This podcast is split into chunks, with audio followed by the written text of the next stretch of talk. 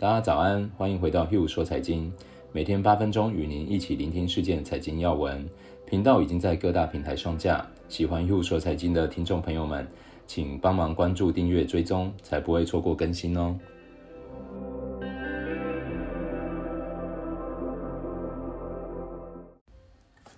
大家早安，我是 Hugh，今天是十一月十二号，礼拜四。今天会一样跟大家分三个阶段，先带大家看一下昨天欧美股市状况。然后看一下一些经济学家或者是分析师们对市场的看法，最后跟大家分享一下，不是 Line 谁才是通讯业界的霸主？我们先一起看一下昨天的市场状况。昨天双十一购物节，阿里巴巴总共销售额达到四千九百八十二亿人民币，约七百五十亿美元，远远超过一九年的三百八十亿美元。大家在购物狂欢节有买了东西了吗？假如还来不及买，不用担心，这一次阿里巴巴延长了两天，还有两天可以多买。那昨天美国股市收高，大型科技股重拾升势，随着新冠病例猛增，加剧了经济复苏迟缓的担忧。以科技类股为代表的防疫受益股再度受到追捧，标准普尔五百指数升到九月二日以来最高水平，纳斯达克一百指数大涨逾两个 percent。Apple、Amazon、Zoom 等一些遭到抛售的居家办公防疫类股也上涨。道琼工业指数下跌，银行股表现相对疲软。随着投资者担忧更严格的防疫措施会带来更多的经济痛苦，市场重新追捧业绩稳健并且受益社交疏离措施的科技股。昨天标准普尔五百指数上涨零点八个 percent，收在三千五百七十二点。道琼工业指数下跌零点一个 percent，收在两万九千三百九十七点。纳斯达克一百指数上涨二点三个 percent，收在一万一千八百九十二点。Russell 两千小型股指数基本持平，收在一千七百三十六点。欧洲股市连续第三天收高，尽管近期表现抢眼的价值股失去动力，投资者买回更加抗跌的股票。Stocks 欧洲六百指数上涨一点一个 percent，富时一百指数上涨一点四个 percent，DAX 指数上涨零点四。接着我们一起来看一下中概股。昨天，纽约梅隆银行中国 ADR 指数上涨一点一个 percent。那大家最近很关注的股票就是阿里巴巴，无论是蚂蚁金服还是双十一。那跟大家分享一下昨天阿里巴巴状况。阿里巴巴昨天下跌零点三个 percent，收在两百六十五点六五美元，是八月二十号以来最低水平，已经跌回了九月初以来市场的涨幅的这一段了。很多人这时候都会问说：“哎，Hugh，那阿里巴巴后续怎么看？”其实我怎么看并不是很重要。我们可以看到，呃，一些很大的投资机构其实对阿里巴巴股价未来的看法都是相对分歧的。有的分析师会认为说，如果用合理的这个经济价值模型来评估它，阿里巴巴仍然是世界上最便宜的商务企业之一。因为分析师认为说，通过直播和推荐引擎，阿里巴巴的核心业务有很多货币化的管道。呃，这句话的白话文意思就是。通过他们阿里巴巴的核心业务，它可以把各种新的业务或各种新的想法很迅速的换为营收。而且尽管成长开始放缓，但是我们要知道，阿里巴巴的收入每季至少成长二十个 percent，这是一个非常非常惊人、快速成长的速度。以一个现值已经这么高的企业来说，但是也不是没有看空它的呃公司啊，也有一些投资家就认为说。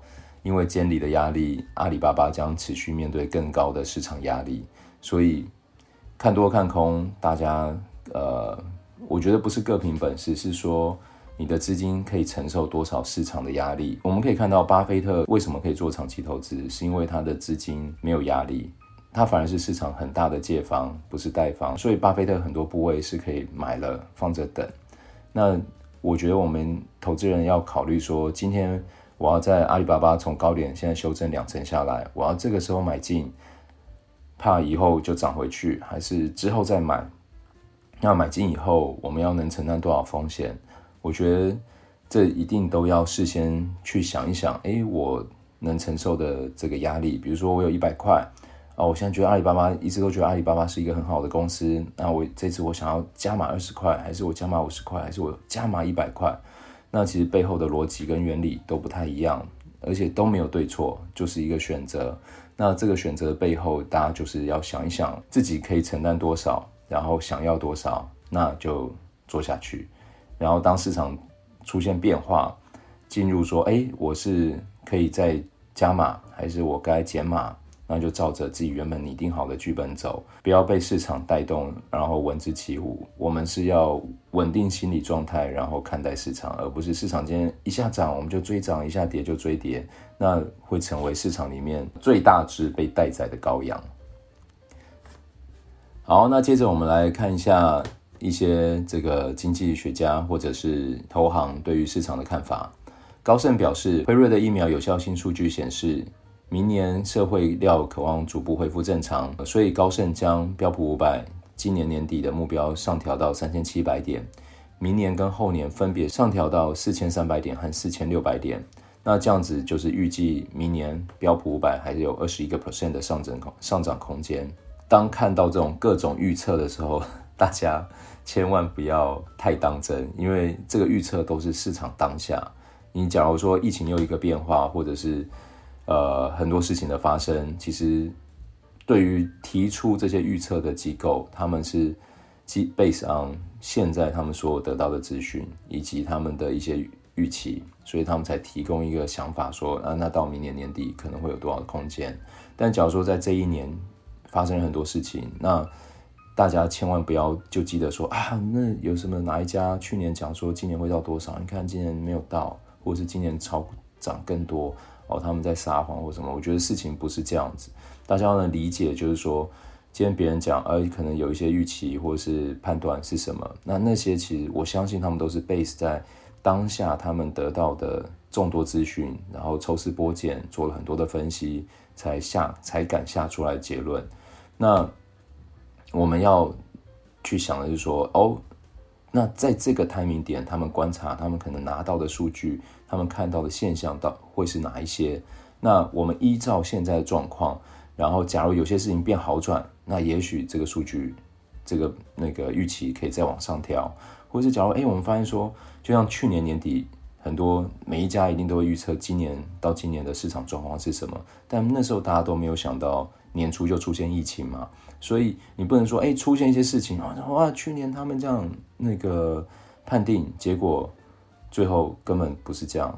那因为发生很多事情，所以呃，刚好我在分享这个时候，我就想到说，大家不要太执着，或是可能在看一些媒体啊、报章杂志，会有很多人一定会讲数字，因为讲数字最吸引人，嗯、一定会讲这种预期期望，因为这种最吸引人，大家最想听的是这些，所以他们也不得不讲。好，那大家听完看到也不要马上就觉得说，哦，谁谁谁这样讲，谁谁谁那样讲啊，有的看多，有的看空，那我们自己到底该怎么办？那我觉得投资最重要就是自己要有定见。这个定见，我认为是不仅要了解市场，更要了解自己。就像我前面提到的，无论看多还是看空，要衡量自己口袋的子弹有多少，然后要衡量。你想要做多久？然后你想要多少报酬？你愿意承担多少风险？我觉得太多因素会影响到每一个投资人在做各种决策。那也就是因为这样，所以投资市场才会这么有趣嘛。因为每一个 timing 点都有看多跟看空的人。那因为这个现象，所以我也常常会鼓励自己或别人，就是市场永远都有机会。因为无论你看多还是看空，都有赚钱的可能。但反过来。其实也是另一面嘛，市场永远都有可能让你赔钱，所以在做投资之前一定要停看听。那停看听不仅是看市场，更要看自己。接着再回来看到，JP Morgan 策略分析师认为，跑输成长股多年的价值股有望咸鱼翻身，出现更为持久的上涨行情。